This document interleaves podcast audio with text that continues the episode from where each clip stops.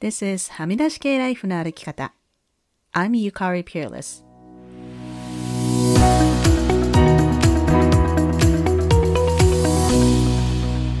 周りが決めた道からはみ出して自分だけの生き方をする人を応援するポッドキャスト。はみ出し系ライフの歩き方。Welcome to episode 232. 皆さんこんにちは。ピアレスゆかりです。今年もあと2週間ですね。はみらいの2022年の更新はこれで最後になりますので、今日は2022年を振り返るエピソードをやってみたいと思います。はみらいもおかげさまでたくさんの方に聞いていただいています。最近はみらいを知ったという方は遡って聞いてくださっているという方もいるということで本当にありがたいですね。2022年、はみらいから配信したエピソードは43回。これから駆け足ではみらいの1年を振り返りますので、まだ全エピソード聞いていないという方は、聞きたいエピソードがあるかもしれませんので、ぜひメモをしながら聞いてみてください。2022年最初のエピソードは第189回、期待と完璧主義についてお話ししました。期待をするからがっかりするんだという話、今でも耳が痛い人多いのではないでしょうか。あとこれはお正月頃のエピソードですので、藤井美穂さんが新しい年の抱負を三日坊主にしないコツは完璧主義をやめることとおっしゃっていたことをシェアしています。第190回ではニューヨークにお住まいでカスタムケーキ屋さんを経営されているニューマンさとこさんにお越しいただいて、とっても楽しいお話をシェアしていただきました。第191回、好奇心には呼び水が必要。これは何かを学ぶためには、その一歩前に好奇心が必要だという話で、ブレネー・ブラウンが言う Prime the Pump という話をしています。第192回、感情についてもっと話そうのエピソードでは、これもブレネー・ブラウンブッククラブからの学びをシェアしています。感情について話すこと、本当に大事だと思うので、これはこれからも口を酸っぱくして2023年も言っていくことだと思っています。第193回、反応の仕方を変えてみよう。では、タイトルそのままですが、反応する前に一呼吸置いてみることって大事だよねという話をしています。あとちょうどね、この頃我が家ではオフィスの天井から水漏れが続いていて、いろいろストレスフルな時期でした。第194回、文化の正しいリプレゼンテーションどう思う？の回では、ネットフリックスで見たコブラ会に出てくる日本語がめちゃくちゃだったところから、文化の正しいリプレゼンテーションの話をしています。振り返ってみると、このコブラ会でムカついて SNS に投稿したことで、文化コンサルタントという肩書きで仕事の依頼が来るようになって、つい昨日インスタにも載せたんですが、ディズニーがやっているとあるプロダクションでお仕事が来たりとかしましたので、まあそういう意味では、コブラ会ありがとうっていう感じですかね。そして第195回では、194回に引き続きリプレゼンテーションの話で、ハリウッドでも活躍中の俳優の松崎祐樹さんにお越しいただいて、リプレゼンテーション、日本語で言うと表彰についていろいろお話ししました。これは本当に盛り上がって楽しい回でしたね。第196回、あなたのペットピーブ教えての回では、リスナーの皆さんから寄せられたペットピーブをご紹介しました。咀嚼音が苦手とかね、人の話を聞かない人とか、もうあるあるとこう頷くことがたくさんありました。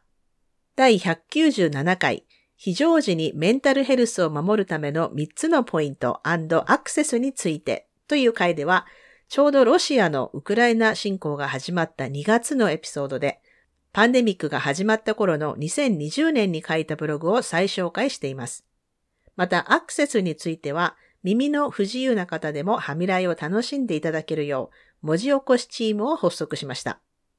第198回国際女性デー2022今年のテーマはという回では今年の国際女性デーのテーマ Break the Bias についてお話ししています。バイアス。これもね、常に自分に問いかける必要があることだなといつも思いますので、いいリマインダーになりました。第199回人の話を聞くこと、自分の話を聞いてもらうこと、コミュニティについてのエピソードでは、エッセイストの志原明子さんにお越しいただき、志原さんのモグラ会の活動と、人に話を聞いてもらうことの大切さについてお話ししました。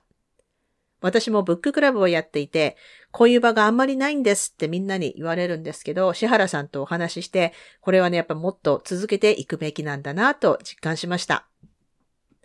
そして第200回、はみらい200回リスナーさんからのコメント紹介。では、はみらいのシーズン4が終わったのを記念して、リスナーさんからのコメントを紹介しています。皆さん本当にいつもありがとうございます。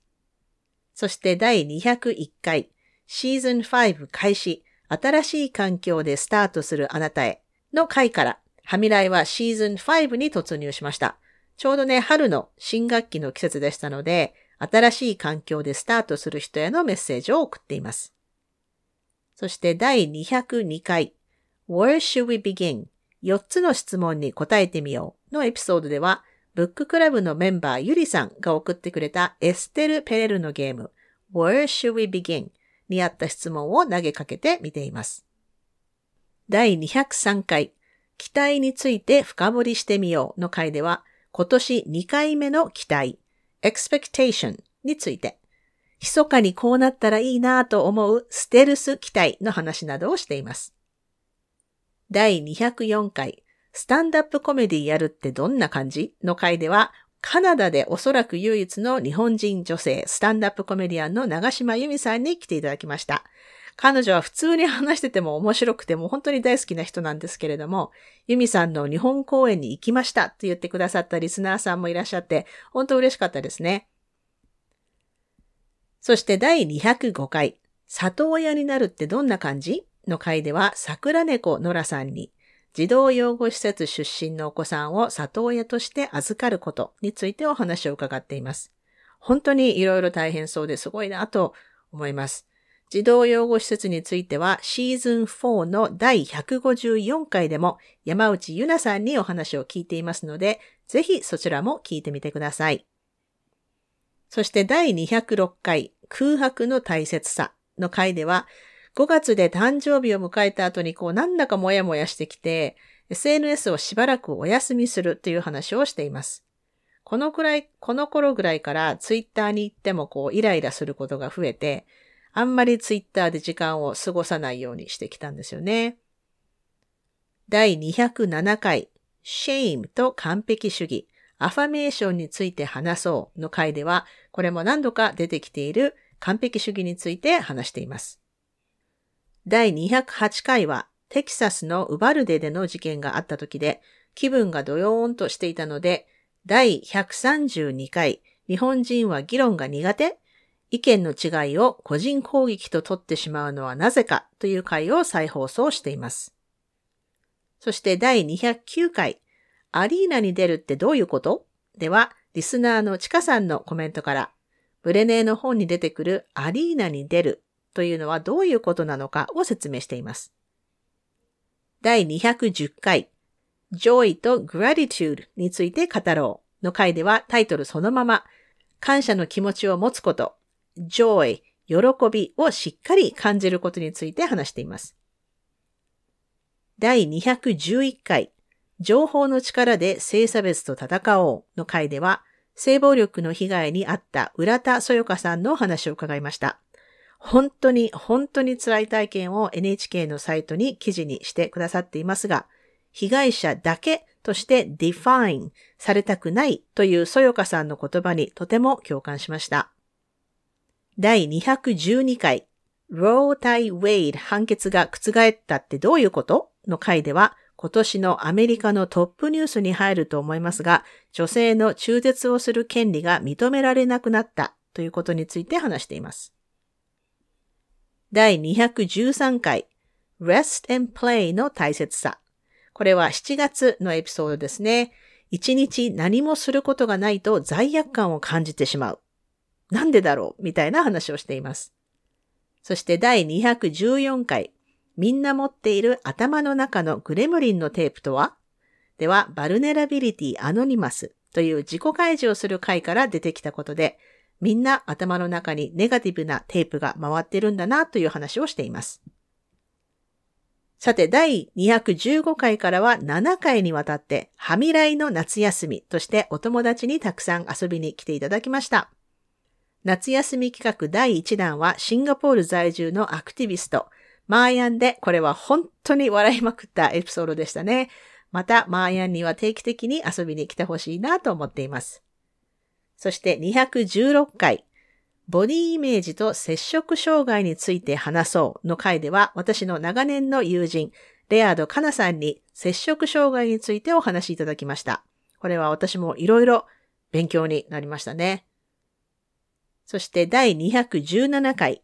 ノンバイナリがもやる日本の LGBTQ 報道の回では、ノンバイナリのリチャードソンみゆきさんに再び遊びに来ていただき、日本の LGBTQ の報道ってもやるの多いよねという話をしています。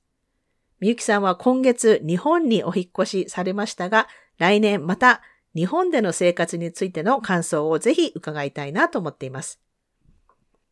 第218回、ハーフじゃなくてダブル、スロベニアってどんな国？の回では、お父様がスロベニアのご出身というライラ・ミユさんと、スロベニアのお話、そしてミックスルーツであるということについてお話を伺っています。日本に帰ったらぜひお父様のスロベニア料理店に行ってみたいです。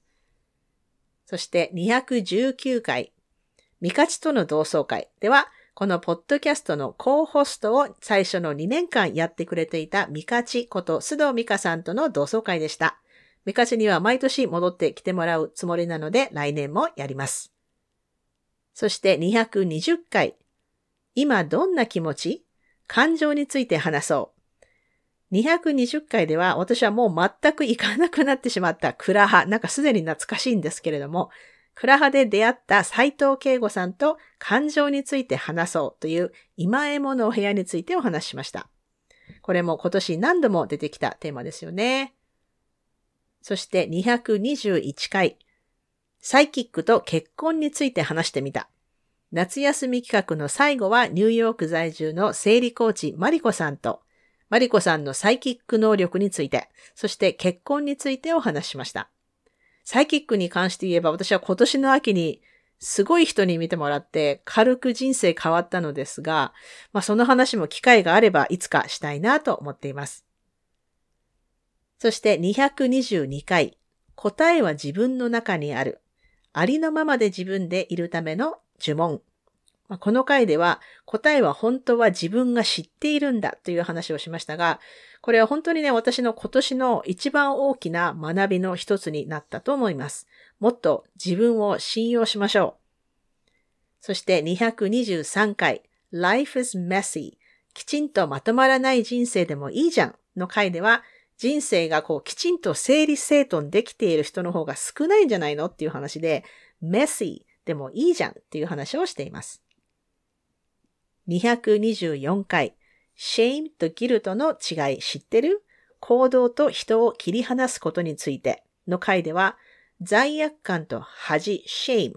の違い、そして行動と人を切り離すことについて話しています。これはね、頭では理解できていても、なかなか行動に移すのが難しいことですよね。こう、ひどい罪を起こした人と、をその罪と切り離して考えることができるのかっていう話ですね。難しいですよね。第225回、自分のことを人に話すことの大切さ。この回ではもうタイトルそのままですが、ちょうどね、この頃、複数の方からお話を伺う機会があって、こう、どんなに辛いことでも、むしろ辛いことほど人に話した方がいいんだと実感しました。これも今年の学びの一つに入っています。226回、つながるために私たちは生きている。この回でも225回につながるところがあると思うんですが、やっぱりね、人っていうのはつながるために生きているんだなと思ったということを話しています。227回、はみらい公開相談。勇気を出して声を上げた後どうなるかの回ではフランスから中村彩香さんに緊急出演していただきました。私はね、いつもこのポッドキャストで声を上げようと言っていますが、声を上げたからといって必ずしも100%ポジティブな結果になるという保証はないんだよねというお話です。まあ、大事なことはそれでも失敗しても落ち込んでも何度でも起き上がって声を上げ続けることなんですね。これはブッククラブでも学んでいることです。そして228回、リスナーさんからのコメント紹介では、あやかさんのお話に関してリスナーさんからのコメントを紹介しています。第229回、余裕について考えてみたでは、これもね、一年に何度も私がブッククラブで繰り返していることなんですが、こう人間余裕がないと何にもできなくないという話をしています。そして第230回、年末年始を楽しむためにやめること。では、今まさに師走でバタバタしている人もたくさんいらっしゃると思います。私も含め、そんな年末年始のストレスを軽減するためにやめることについてお話ししています。